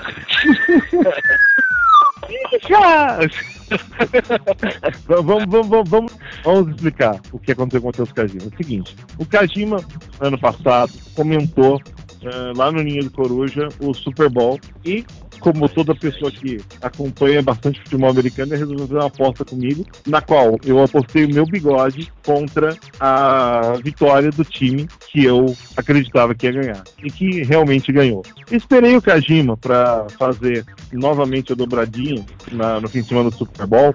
Só, que o Kajima foi ver no cinema. Não, não, não valeu. Comentário. No ano passado, eu até eu Ó, apostei. daí, o com que daí o. Kajima foi. Kajima, pera, minha vez de falar, minha vez de eu explicar pros ouvintes a aposta. Minha vez. Ó, Não daí o Kajima foi ver no cinema e o cinema lá em Floripa resolveu bigodar ele e não passou o Super Bowl ao vivo. Bigodagem. Isolado. Triste, todo enfonhonhado. Ele pegou e foi pra casa da namorada, porque lá ele tinha doce, lá ele tinha biscoitos, lá ele tinha carinho e atenção e uma conexão com o Twitter. E No daí, celular. avisado que fui de que Kajima estava no Twitter, comecei a conversar com ele sobre o jogo. E o Kajima, é claro, estava prestando mais atenção no carinho, na atenção, nos doces e não no, no Twitter. E daí eu falei pra ele: Kajima, então vamos fazer uma aposta. Se o Seahawks, tipo, se o Dallas virar o jogo, Dallas nem tava jogando, cara.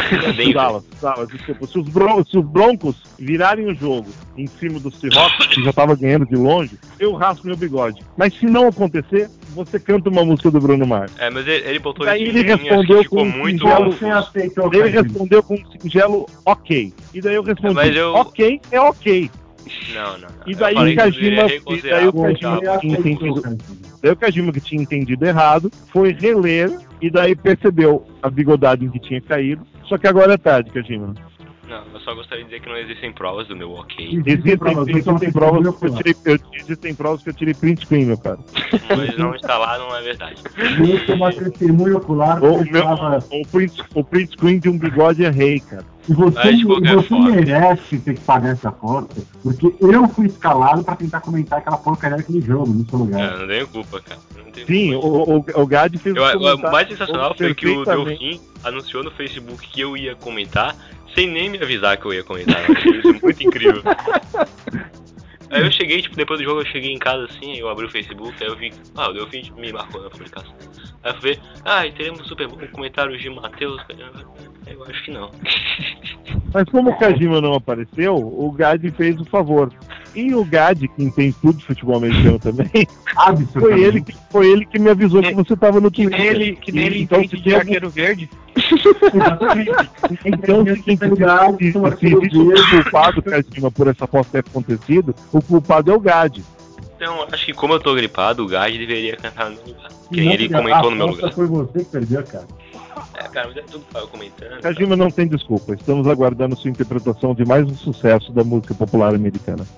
Eu não vou cantar, cara. Você pode ficar por alguns segundos, antes de tudo. Mas você tem Não, que não vai caralho. Faz o seguinte, você, pode, você, pode, você pode pegar um vídeo do YouTube aí, com letra, e canta por cima, e daí a gente bota a música e faz um mix, vai ficar bacana. Ah, vai arregar, Cadinho. Olha um belo sucesso.